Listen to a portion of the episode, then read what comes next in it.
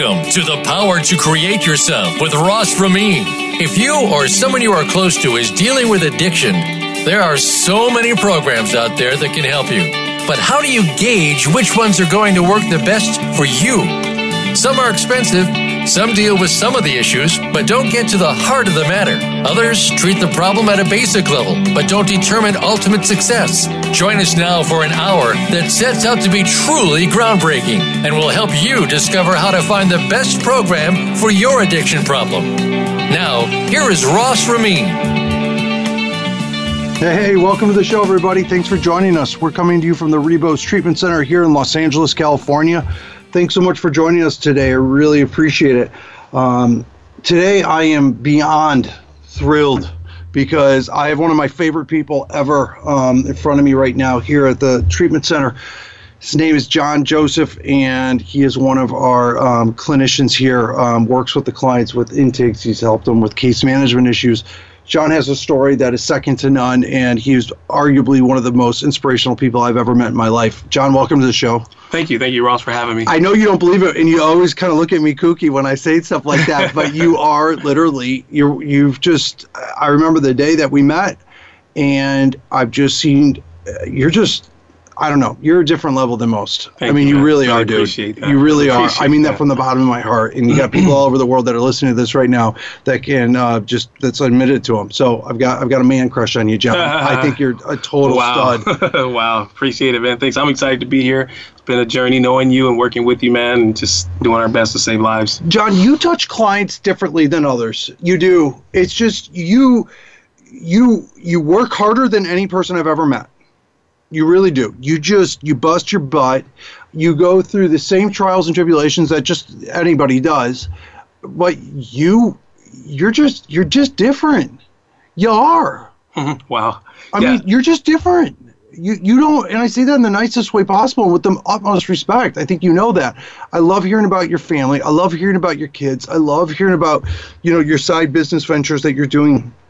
I absolutely love watching it. But when I watch you talk to clients, either get getting them pumped up or basically um, de-escalating them in a sense, you have a gift. Wow, yeah. I think it's just the grace of God, man. I, I really care about human beings. I care about people. And once upon a time in my addiction, I didn't. I only cared about me. And something happened and something changed. And um, I care about humans, every human being. I care about the man asking for change outside of 7 Eleven just as much as I care about my mom. And um, and that's where, where, it- where it begins and ends for me. How do you? How years? How, how many years you've been sober now? A little over 20 years now.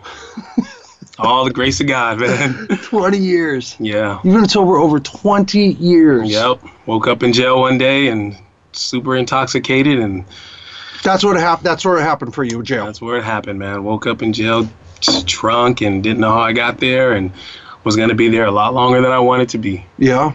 Yeah. What went down that day? What What went down the day that like you went, that you woke up, you found out that you're going to be in jail for a while. You're going to go to prison, and you're going to be there for a while. What? And you're and you're an alcoholic, correct? Is That's that what? correct. Yeah. How long did it take for you while you're in? Would you call that jail that time, or would you call that prison at that point? Well, in my first year, I was just in county jail. I was fighting Uh-huh. a, a case, and then um, obviously at that point, in and out of court, that yeah, type of thing. in and out of court, but in jail. But I didn't want to. Uh, I definitely didn't want to drink ever again at that point.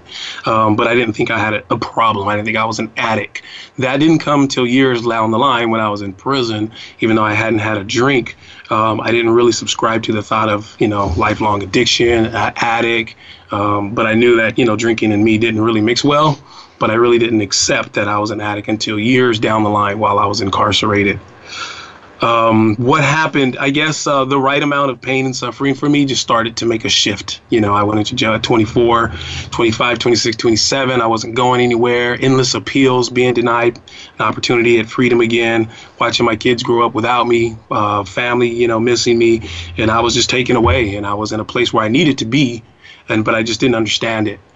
And so gradually, I just started peeling back the layers and looking like, you know, as a, as these appeals began to uh, get denied from state and federal court, I started to say, you know what, maybe I need to be here. Maybe this is where I belong. Maybe I need to find out what exactly is going on with me and why I'm really here. Okay, so let me get this straight, or let me just let me just I don't know how to say this, so roll with me here. So you're in prison and you know you're not going to drink again. But I don't want to drink again. You don't want to drink again. Did you did you accept that drinking got you into prison? I believe at that point in the beginning, the first year or two, I thought it was all the drinking. I felt like there had I been sober or not intoxicated, I wouldn't have did what I did. Um, but down the line, it seemed like you know what? It wasn't just the drinking. Drinking was a cumulative factor, but it definitely has more to deal with my personality, what was going on with me, the insecurities and a bunch of other stuff. So yeah, it was easy for me at first to just blame the alcohol. Well, was drinking, it, it compromised my judgment. But uh, as a result of digging and peeling back the layers and looking at who I am and the principles that I had used to guide my life, I clearly realized that alcohol was just something I was running to to get away from who I really was and what was really going on inside. Wow. So you're three years, give or take three years, when you start kind of peeling back that onion, so to say. Yeah, man. I started losing all these appeals, and I wasn't going anywhere, and I was still stuck. But what makes cell. you go like? I mean, I don't know. It seems like you could go a lot of different ways when you're in that position. Sure. You know, the last would be to look at yourself. You seem like you would be starting to cuss out a lot of other people besides yourself. Oh yeah. so how does that? I mean, is that a phone call from your mom like one day that's like you know john you need to do or is that a and this is a question that i've never ever ever asked you. Where do you get into that point to i mean because it's to start really shining the mirror or the microscope or the magnifying glass into your soul because that's really what it is getting sober is really turning yourself inside out to really look at where you're at and what's going on.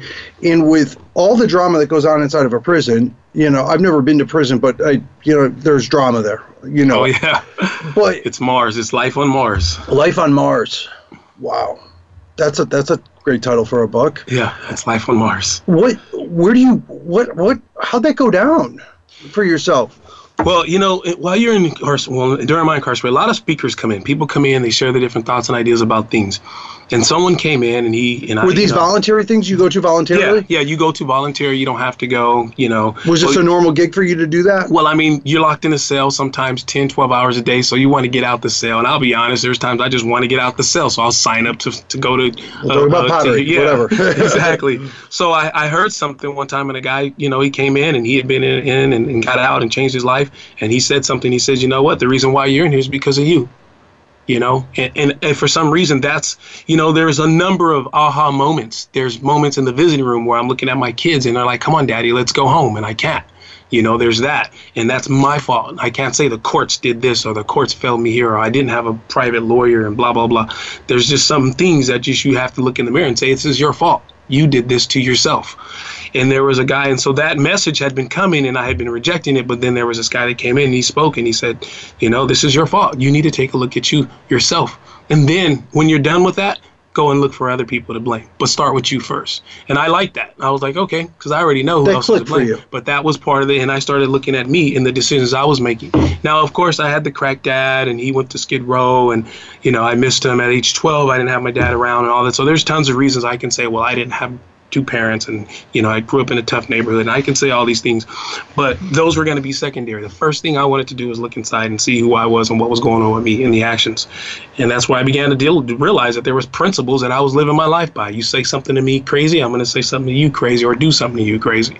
These are just principles that i just picked up and embraced for whatever reasons and i had to that you picked up that you you weren't given them. You were you just picked them up. Yeah they're part of your environment. They're part of just things you see in your your your, your family your father. Yep. you live these you know you, you, i came cbt is great. We had cbt uh, therapy in prison and it helped us identify you know some of the things that goes on in our mind that results in an action so we have these thoughts and then we have these feelings and then we have these reactions so we were able to back up and look at the thoughts that were developing these angry feelings and these thoughts were things like that were deriving from principles that drive us and so once we started looking at wow that's why i'm here because i've been living by this principle the principle is you do something to me i do something to you that's a principle so I had to change that principle. You do something to me, I be assertive. Hey, man, I appreciate if you don't do that.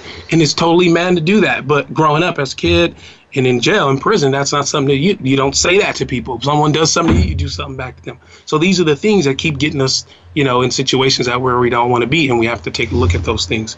So that's why I started. I wanted to know what are the principles that are driving my life that, that are keeping me inside here. And I also believe because I have a high spiritual connection with God. I believe in God. I believe there's only one powerful, almighty, all knowing God. And I cried out to him. I prayed to him. I said, Hey, help me get out of here or help me understand what I need to do before I get out of here. And uh, with a strong praying mom and, and just constant cries and in my pillow and cells late night when no one was looking. And I believe he heard me and he showed me, you are the problem. You got to start looking at you. Wow. So, wow. How do you, so you're in prison. How do you, how do you, I don't know how to say this, but how do you how do you make that change when you're in prison? I would think that other people in there, other uh, other prisoners, would look upon that as weakness. Would they at all? I mean, maybe I'm crazy talk as I say that. You know, you're changing. You come in there, you kind of have to have your chest puffed up a little bit. Is that how you went in? Yo, definitely. Yeah, I was definitely um, of the mindset of when I initially went in. I still had the mindset: you do something to me, I'll do something to you. Yeah. Like you have to have that in there. But at the same time, I really felt bad for why I was in there, and I really wanted to get out, and I didn't want to keep doing things in there that would help me stay there longer. I wanted to get back out and see my kids and, and, and that type of thing.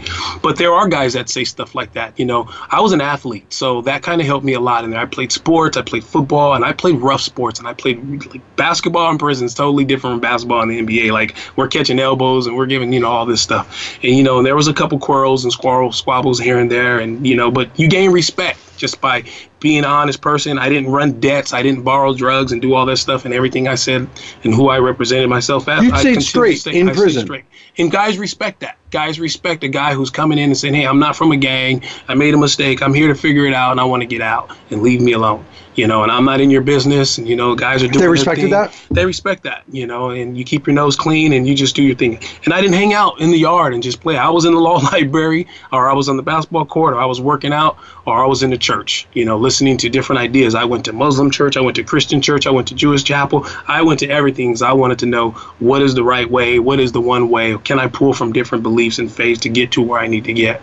Were you were were you a religious guy before you went in? I mean, you you went in young. How old were you? 24. So you were raised. Your your, your mother's a good Christian woman, Yes, correct? strong. Yeah, the good Christian would be an understatement, probably. yeah, yeah. Um, you were raised to be that way, correct? Christian, correct. When when did you kind of put that on the back burner, or what, or or when did you even take it totally off the stove? That's a great question. Yeah. Well, you know, growing up, we had to go to church. We had to go to church. It's We just what you did on Sunday. Mom, no, we went Sunday. We went to choir practice Tuesday night. We went to Bible study Friday night. We went to Young Men's Fellowship on Wednesday night. We had to go more than we really wanted to go.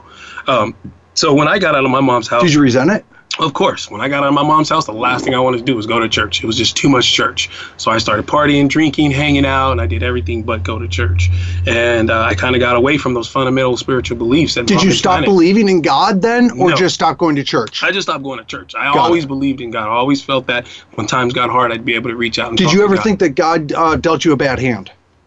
No, no, no. Never. Oh yeah, yeah. I did think that in the beginning, but later on, I realized that that wasn't the case. But I did feel like, hey, God, I'm a good kid. You know, I went, I went to high school, I graduated. You know, I had a tough, you know, childhood upbringing. Uh, I went to some college. I got a job. I got a wife. I got a lady pregnant. I took care of her, and then I ended up in prison. God, why, why, why, why me? Like, why, why did this happen to me? And I believe down the line, it was his way of showing me he loved me. He could have left me out in them streets drinking, and I probably would have just jumped in my car one night and killed myself.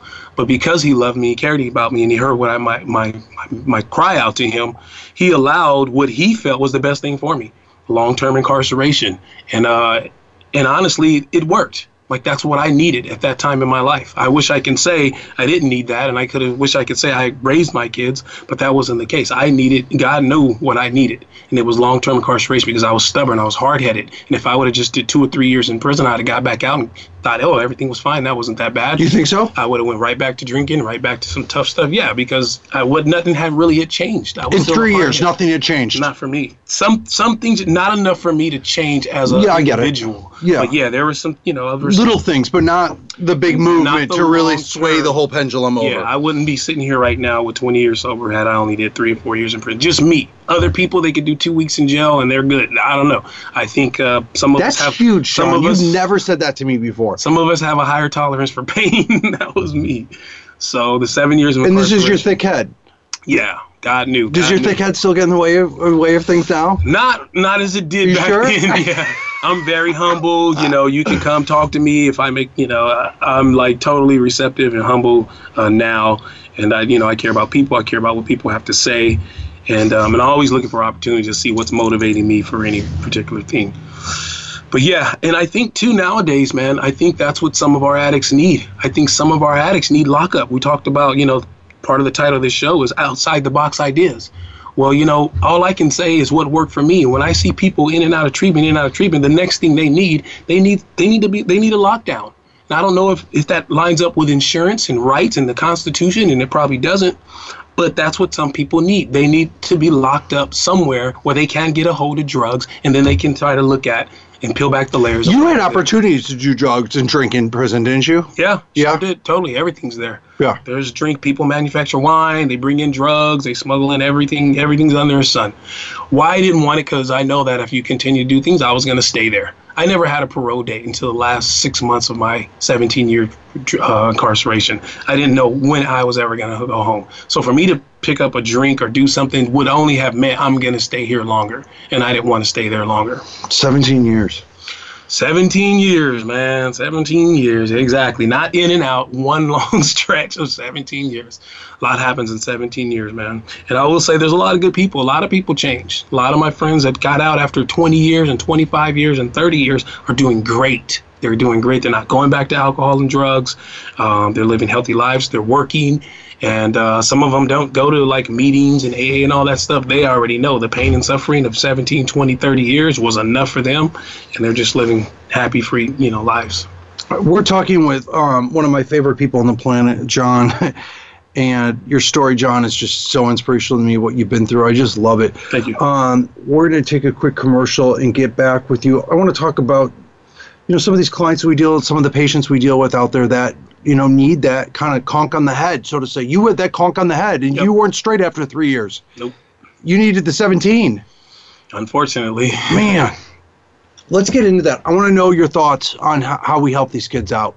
Um, and I want to run a couple statistics by you when we get back and see what your thoughts are. You're one of the smartest guys I know. Cool. Um, anyway, thanks for joining us, everybody. Uh, we'll be right back.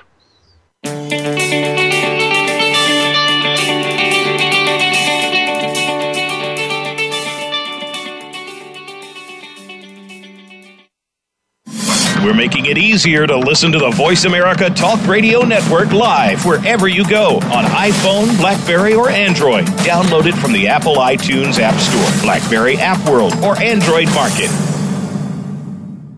Getting sober isn't just about not drinking and not doing drugs. It's a way of life. At Rebos, we have a team of talented professionals, each with their own clear and distinct message to walk clients from the darkest point in their lives out into the light. Rebos offers a carefully curated selection of groups and workshops in addition to a minimum of six individual sessions per week. At Rebos, we believe there are no cookie cutter clients, and we meet every individual where they are at today. It's not a Rebos program, it's your program. Our team wants to help as many people as possible become who they want to be. And if you don't know who you want to be, we'll help you. Visit RebosTreatment.com to learn more about the Rebos Treatment Center. That's R E B O S Treatment.com. Now you don't have to stay linked to your desktop or laptop. Take Voice America on the go and listen anywhere. Get our mobile app for iPhone, Blackberry, or Android at the Apple iTunes App Store, Blackberry App World, or Android Market.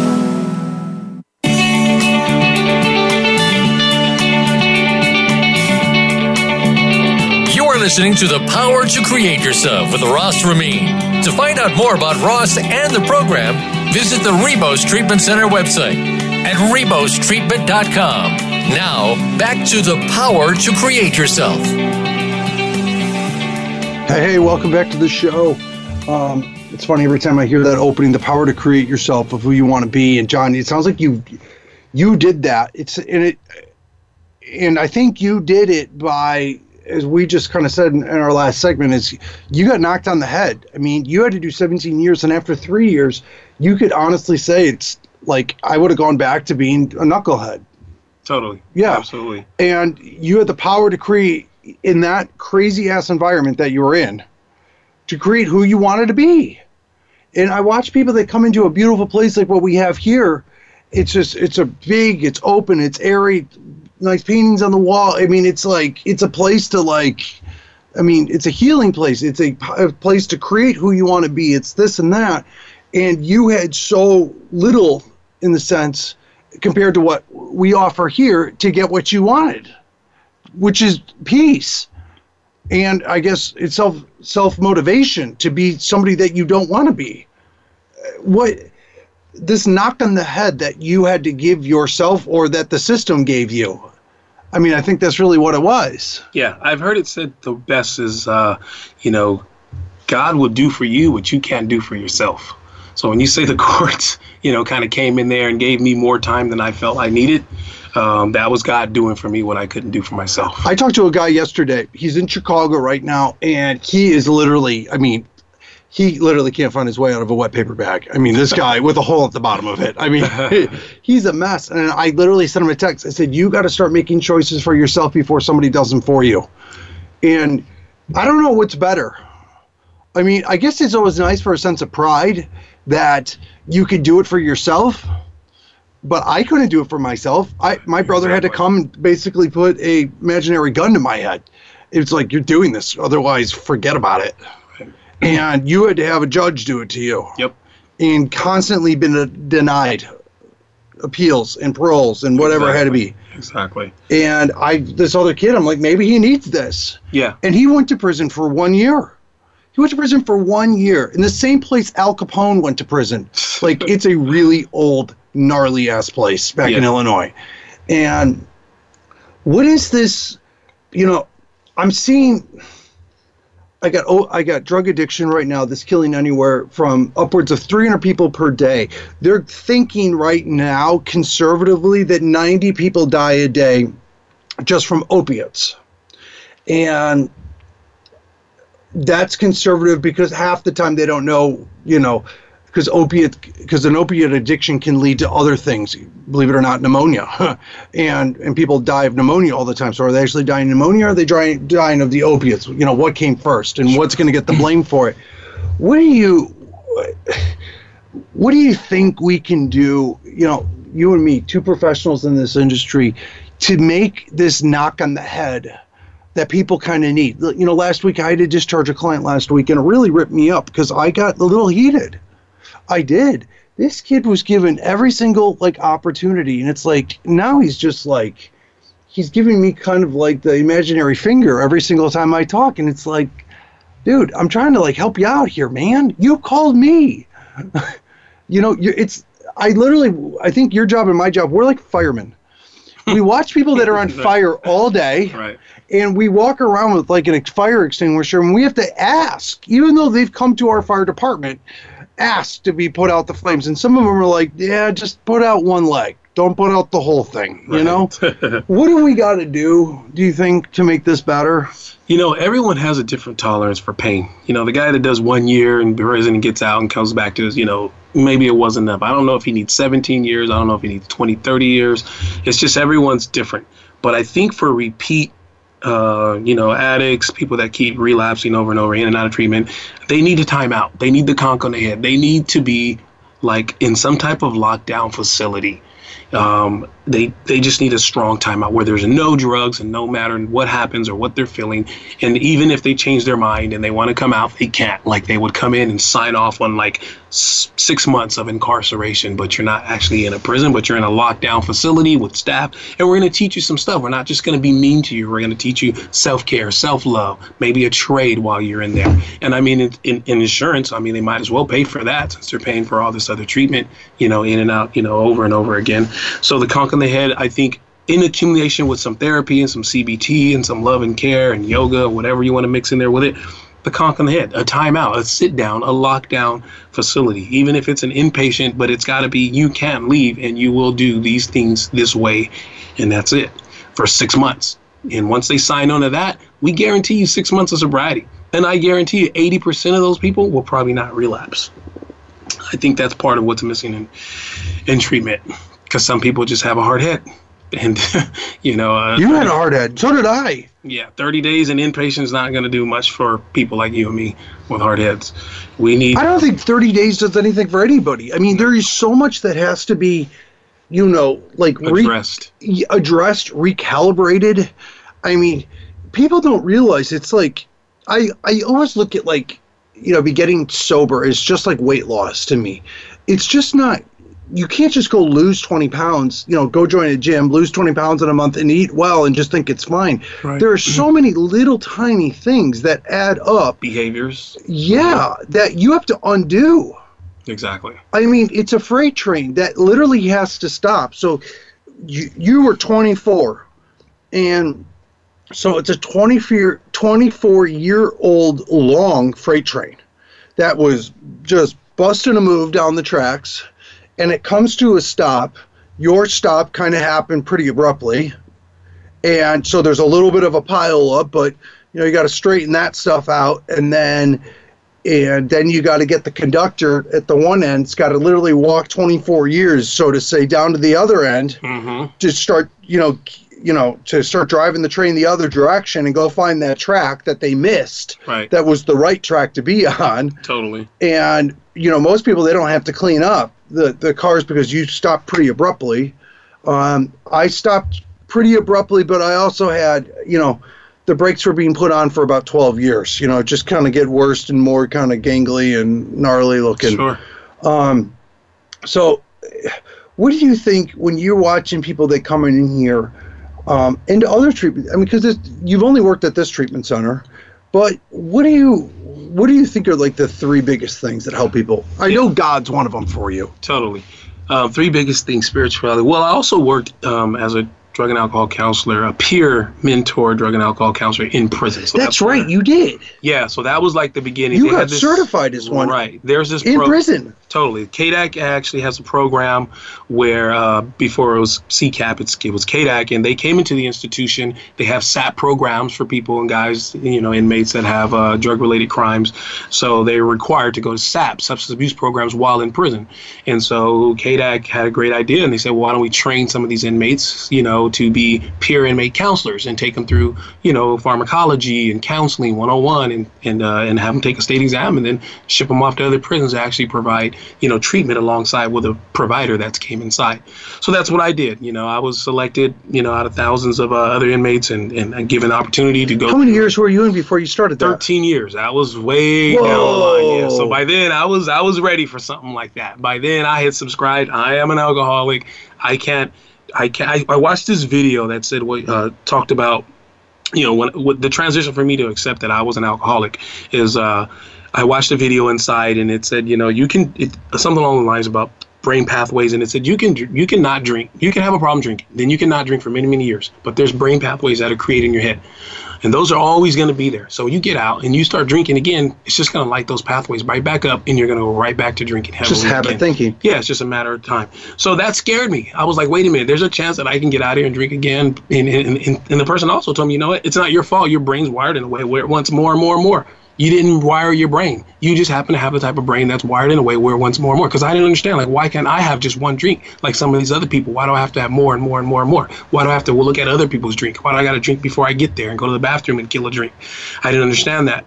And, So uh, it wasn't your fault that your head was wired that way right, but- but, it was my responsibility now To that learn I how to that knowledge to learn now- how to drive yourself. now that I had the knowledge that my brain's wired in a certain way, I accepted it, and then I knew now it's my responsibility to never pick up the first drink. So that part was my responsibility, and that's where you know uh, it. You think a lot, a lot of people get stuck there Yeah, because they're like, I got dealt a bad hand. Like, why can't I drink like you know my friend little Johnny over here or Susie Q or whoever it is? But I mean, And they keep why is my head like done like this? Yeah, and I wrestled with that for years and years. Still not drinking inside, but I wrestled for that for years and years. And I wanted to prove. I actually had the thought, you know, when I get out of here, I'm going to prove. I, I mean, there was times where I wanted to drink Ooh. not in jail, but I thought I'm going to prove that when, I when get you out get out of here, I'm gonna have a I nice cold drink, one. Yeah, I can drink casually and nothing's going to happen. That was maybe maybe four years, three, four years in. Still like, eh, I'm not too sure about this. Did going you know when you were three fours in that you would be in there as long as you were? No, no, because I had a, every every I kept filing appeals over and over, and I thought this appeal's gonna work, this appeal's gonna work, and there's God in the back of my ear like, ah, just kind of chuckling like, yeah, go ahead, keep filing your appeals, and I kept filing appeals and like this one's gotta work, this because I mean there was some things shared by my jurors that really didn't feel like I got a fair shake, and I was appealing these things, but for whatever reasons there was a higher power working, you know, regardless of whether I had a strong appeal, there was a higher power working, so um, I, you know, that's wow. I mean, just to stay after it, you just sat in the law library and just got after it. Yeah, yeah, just filing endless appeals. I mean, I would have, I would work on an appeal for like four, five, six months, shepardizing and researching and putting together this writ of habeas. Were you working with an attorney or just doing it In yourself? some cases, most of the time it was myself. I would write innocence projects, and I would write, you know, other lawyers and firms, and the, you know, NAACP and all these other places, and they'd give me bits and pieces or shoot me a case or something. But I really didn't have money uh, for a lawyer. My mom came up with some money for a lawyer down the line, and he really didn't do anything for our appeals because there was a higher power working. You know, there was some God was like, no, you gonna do all this time, and and and, and something's gonna it. happen for you. Yeah. And it's like you don't see these things in the moment. See, that's you why talking about trust to the guy upstairs. exactly. Holy smokes, John! Yeah, and that's why you know what you share we share here at Rebos is like we tell you you don't know what you need. You know you need something. That's why you walked in the door. But after that, let us guide and steer your life. Let us put the fires out because you don't know what you need. You think you know, but you really don't know. Your life, wow, your life could have been worse. I hate to leave it that way. I thought it was worse as bad as it could get. No, yeah, but it think about worse. I mean, if so, if you believe in the guy upstairs as much as you say you do, which I'm pretty, I'm pretty confident that you do. I, I know you pretty well. If you were out on the street, who knows what would have happened to you? Oh yeah. I mean, yeah, I get being in prison is not a good idea, and it's not a pretty place, and it's pretty jacked up.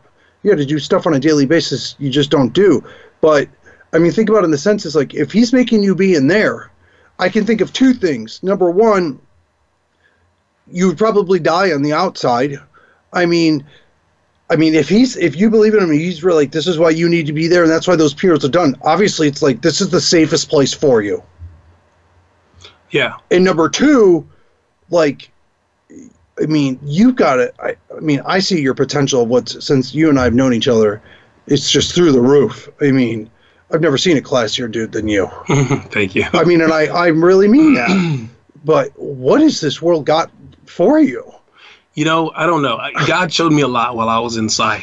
And there was a point after endless appeals and parole board denials, I kind of thought maybe God wants me to be here. Because, you know, God doesn't really, in my idea, in my eyes, God doesn't care whether you're locked up or why you're in the free world. He doesn't really care. All he cares about is what you're doing for mankind, for humans. And while I was in there, I'm at some point after 13 years, I started helping people. I mean, I was a tutor and I was helping people with GE in college and stuff like that. But when I became a counselor inside and I started working with substance abuse, that's when I really started caring about people and I started helping people. And I thought, you know what? Maybe God wants me to live the rest of my days in here. I mean, I was almost embracing and accepting the fact that maybe I'll just live the rest of my life in prison and die in here, and I'll help as many people as I can. Because what I really wanted to do was care. I cared about public safety. I cared about people and, and my mom and people in the free world and being safe. And I knew a lot of those guys that were in there that I weren't doing a lot of time. They were going to get back out and go into our society. So I wanted to help them as much as possible, so that when they got back out, our world could be a little bit safer. That's And amazing. so- So, this this is such an amazing thing because you really like talking about just like embracing your environment to the utmost level. Surrender. Just yeah, surrender, accept whatever adjective you want to use for it. But you're like, you know what? I don't know. You, you didn't know if you're getting out in a year or a hundred years. When I did that, that's when I started my journey to get out of prison. And I would say it was about maybe 12, 10, 11, 12, 13 years in when I fully surrendered and said, you know what? Whatever happens, happens. If this is where I'm supposed to be, I'm you're, you're going to be the most efficient person be, you yes, can be in this environment, no matter what. I'm going to just be good and I'm going to be good in here. And if that means the higher God has for me to stay in here, I'm going to stay in here, no, despite not wanting to. And when I fully surrendered, that's when the journey began for me to transition out of there. When I just, you know what, when, and that's what we share here with clients. You got to give it up. You got to surrender to get it. You got to give it all up to get it all back. And when I, the faster, once I got that through my thick head, then that's when my freedom and things were given back to me. Wow. Yeah. Just like and that. it took humility and it took just beating that ego down. Because in my mind, I was like, I'm smart. I'm going to figure out this law. I'm going to file this, this this appeal in court, and I'm going to win this. And I was helping other guys. I filed appeals for other guys, and I was getting them time knocked off and time served and new trials. And it's like, why can't I do this for myself? Well, I was fighting a greater power.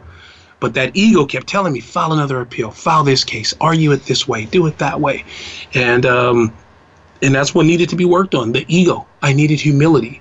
I needed I needed to be really shrink and downsized and realize that you know what? I'm not that bright brighter I'm not as bright as I think I am because when I think I know which isn't a bad thing. Right.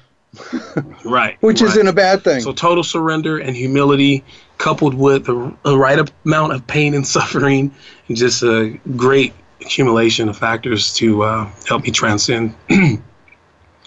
Wow. Yeah and, and you know what? It's great too what you talk about. What we do here is you know the power to create yourself. And i think that's what's missing for a lot of clients and just treatment in general. They're not recreating themselves. They're coming here and they're staying sober for a couple weeks here and there but they're not changing the behaviors and the attitudes and they're playing on their phones and they're still talking to the same people. it's emotional sobriety. Yeah. Oh, let's talk about that more. Let, sure. let's take a quick break and let's talk about emotional sobriety because it hit you at 10 years. The sobriety that's what it was. You had the physical aspect, but you, did, you didn't have the emotional game. Right. Well so, said. Guys, we're talking with John, um, who is he did 17 years in prison, totally transformed his life, rebuilt it. You can literally have every he, he, you're walking, talking proof that you can every single thing taken away from you and totally land on top. Yeah, exactly. Yeah, it's unbelievable. It's unbelievable. We'll be right back after this quick break, and we're going to start talking about a little bit about emotional sobriety. And I really want to hear more about your insight on that. Awesome. Um, we'll be right back, guys. Thanks so much.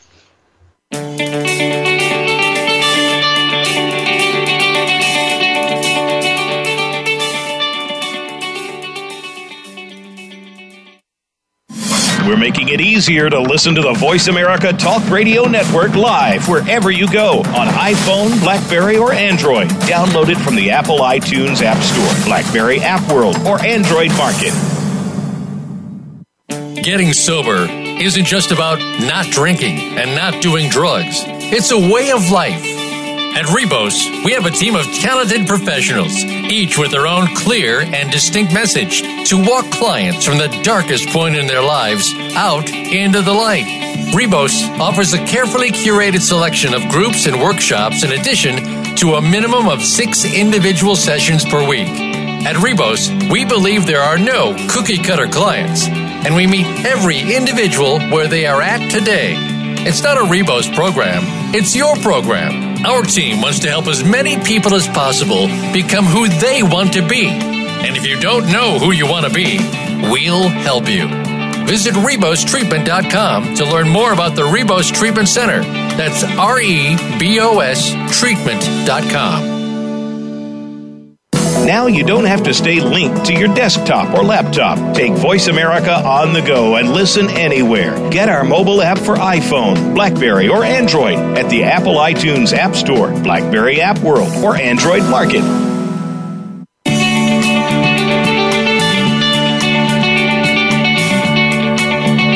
You are listening to The Power to Create Yourself with Ross Ramin. To find out more about Ross and the program, visit the Rebos Treatment Center website at rebostreatment.com. Now, back to the power to create yourself. Hey, hey, welcome back to the show. Um, thanks for joining us. Yeah, if you have any questions about our program, you can always go on to Rebos, R E B O S, treatment.com can go onto our website, check out our blogs. We have a variety of ebooks on all different subjects. Um, it's pretty extensive. Um, everything what it's like to go back to college, um, summer breaks, moms, uh, moms and addictions, dads and addictions, pills, alcohol, you name it, all sorts of great, great information um, on there. Um, also, if you've missed any of this amazing show with John, you can go on to um, iTunes and find us there and listen to it after uh, after it gets uploaded onto that. And any of our past shows, we've been going doing this since um, almost August, um, so quite quite some time now for us, and we're having um, a great experience. And John, I can't thank you enough for being with us today. Your story is just second to none. I mean, it really is.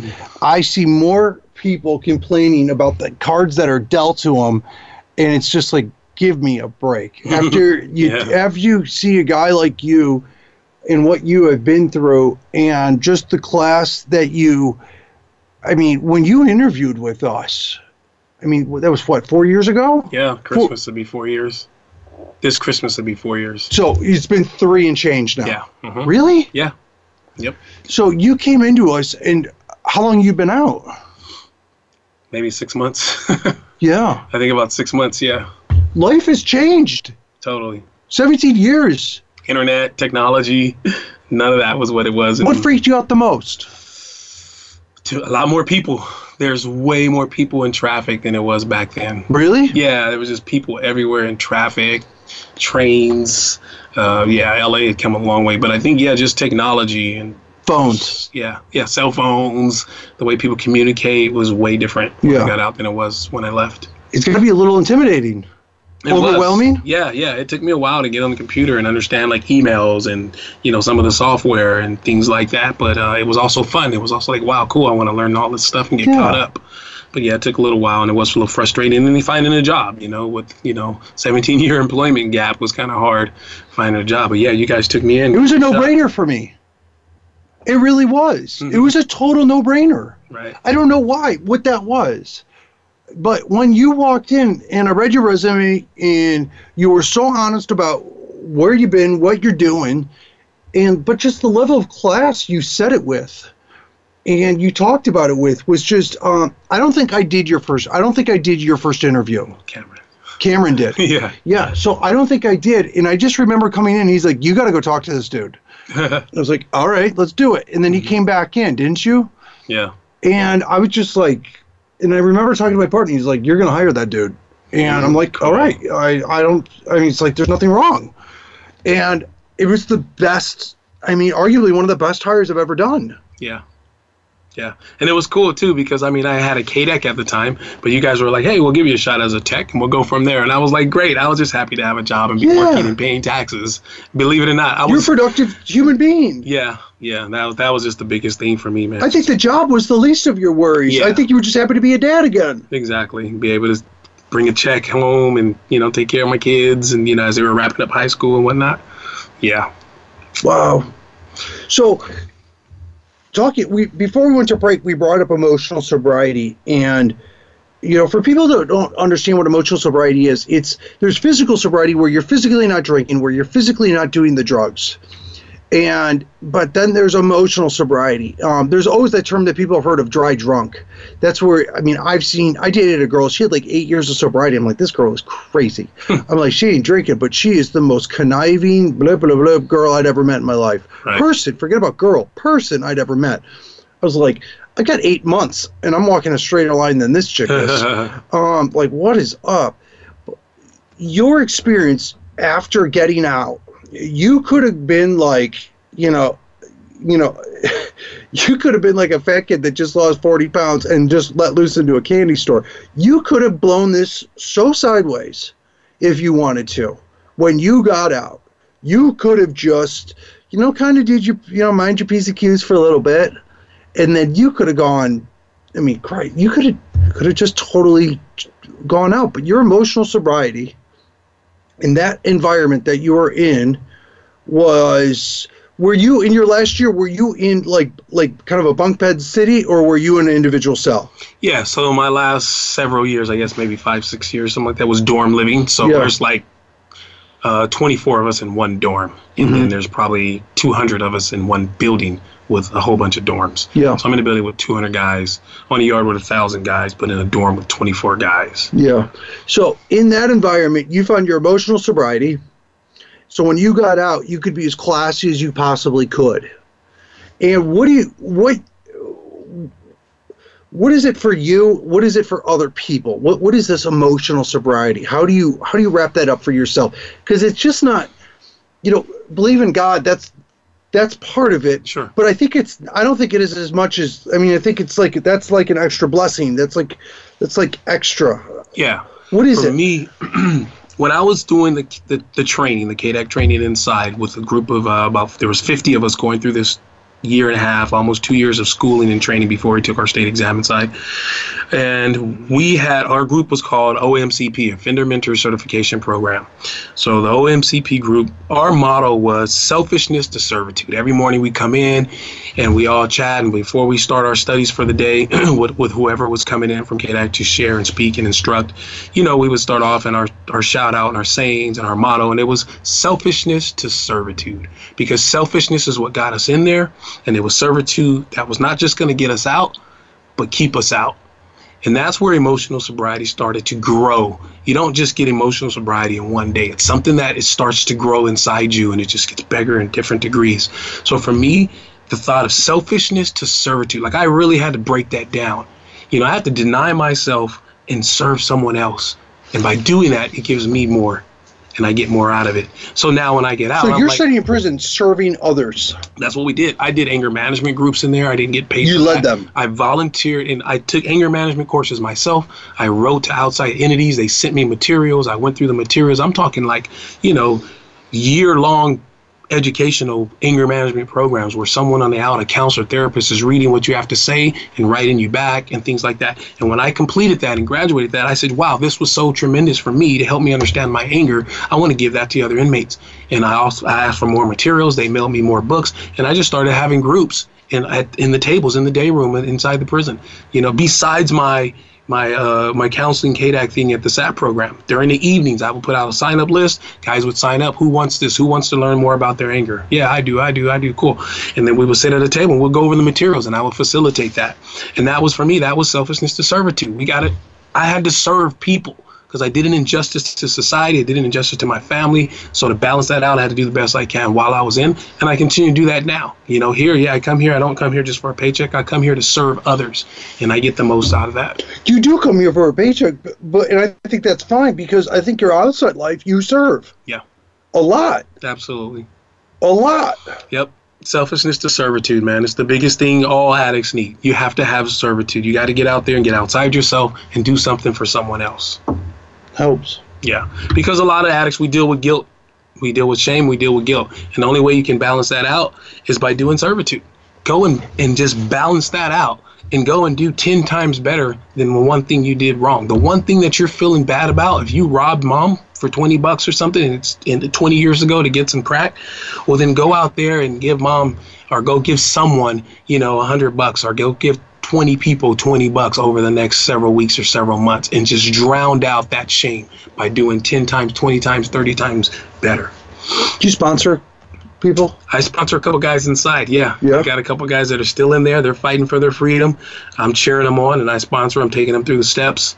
Um, How do you well do that? Stuff. Just well, letters? I'll, yeah, just back and forth correspondence, mail correspondence. I write them, they write me. I give them some feedback, write them, and then they write me back, and we just continue to do that thing. And while I was inside, I had a sponsor. A guy named Phil Kelsey. Casey was my sponsor How'd you Um, meet him? Through Sister Mary. Sister Mary um, is uh, she runs the uh, San uh, Francisco Homes um, in a prep program partner. She's through the Archdiocese of here in LA, and so I was writing her because I needed transitional housing, and I wrote them for a letter like, hey, when I get out, like they want me to go to transitional housing, I, need, I might need a place to stay, and so she was like, sure, we have a place to stay, and I was like, what about some other stuff? They have courses, they have a lot of good material, and now I asked her about a What sponsor else do you offer? Yeah. yeah, I was like, hey, because I wanted to be successful when I got out, and I wanted to obtain as many as work You sources as I literally went to another level. I mean, granted, you got nothing but time in there, but just the way you wanted to turn yourself inside out and find out who you don't want to be. action steps. Action steps. You got to take action steps. You just can't say these things. You got to reach out and you got to create opportunities where there aren't any. And I wrote Sister Mary and I told her I wanted this and this and this and I wanted a sponsor. She sent me Phil Casey. He started writing me and telling me different things and oh man, it was just great. Then when I got out, we hooked up and we went out to uh, meetings and stuff like that, and it was just it was just great support and everything. So, and now I'm just I'm on the other end. I'm where Phil is now, just you know, servitude, man, just helping people out, you know, talking to people. And now you started your own company. Yeah, recovery carpet cleaning. Yeah, recovery carpet cleaning. Just recently started that. Um, repos- upholstery and sofa cleaning. Uh, excuse me, upholstery and uh, carpet cleaning. So you work here during the week, Mhm. and then on the weekends, maybe even at night, you do this side gig. Yeah, primarily in the weekends. Yeah, I go out and just got me a van last week, and uh, you know you can look me up recoverycarpetcleaning.com, and um, I'm out there just doing a thing, man, doing another service. You know, doing another service. So let me get this straight. You you go to prison for you didn't know how long. Correct. Turned out 17 years. Correct. You've got family on the outside. You weren't married at the time, correct? I was married when I went in when I, when my case took place in '96. I was married, Okay, and then she moved on, and we got divorced, and that was that. that was that. And you're not married now? I'm not married at the moment. Okay. And you so you went in there, didn't know what was up, where you're going. Um, few years in, you started, you know, about three years in, you decide that, you know what, I not only am I not wanting to drink anymore, but I'm actually an alcoholic. Yeah. And then you realize that, you know, it's a good thing that you're in there and you trust God. Yeah. That, you know what, this is his path, this is his world, and I'm just doing the gig. And then you decide to become a chemical dependency counselor while you're in there because you're going to make the best decision or the best out of your life no matter where you're at. Yeah. Another classy move. and then you get, you start teaching other people, um, you know, doing groups, te- leading them through appeals, all this stuff, being of service while you're in prison, doing this, staying out of trouble, never getting your head down low enough that you give up and you throw your arms up in the air. You get paroled. You could totally, totally spin out and celebrate, blow it, get pissed off at the system, whatever it is, but you don't. You hold your head up with a ton of class. You and I meet each other. For, I find out that you got to meet this guy Ross. I don't know what to do with him, but there's something about this dude. So, which is not not uncommon about anybody. I normally people do the first interview and then I get the second and third interviews. No big deal. And I saw you and I'm like, this is a no brainer. I asked my wife. My wife's like, he's nice. You should have him. Um, so, and then I we do that, and then you come in here. You work your way up from you know from a minimum wage employee. Now you're arguably one of the shot callers in a treatment center and arguably one of the largest treatment centers in Los Angeles. You just started your own company and you that you literally are your own company now. Yeah. It's all the grace of God, man. You know, just opportunities are coming my way left and right. And I'm just, you know, I just have to look at my motivation. What am I doing? Is this for me or is this for others? And I believe this company is going to be able to help, you know, addicts in early recovery. You know, I can give them a side job, teach them a trade, and uh, it's a win win situation. You're one of the classiest dudes I've ever met. Thanks, man. I can't know. I don't know about all that, but I really appreciate the You work. are, man. Nobody does that with the class that you did that with. I mean, nobody does that. It's unbelievable.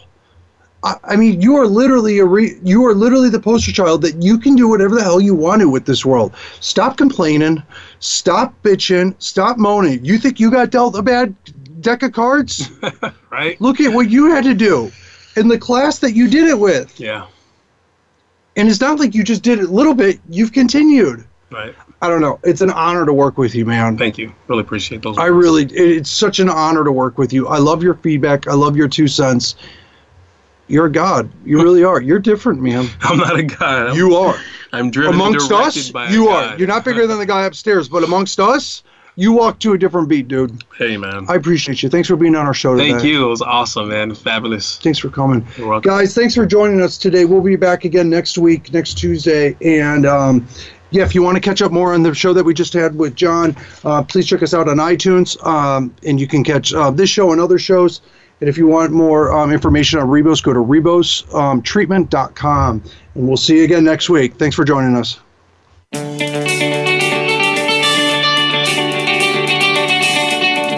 For joining us this week on The Power to Create Yourself. We hope to have you tune in again next Tuesday at noon Eastern Time, 9 a.m. Pacific Time for another edition with Ross Ramin on the Voice America Health and Wellness Channel. Have an enlightening week.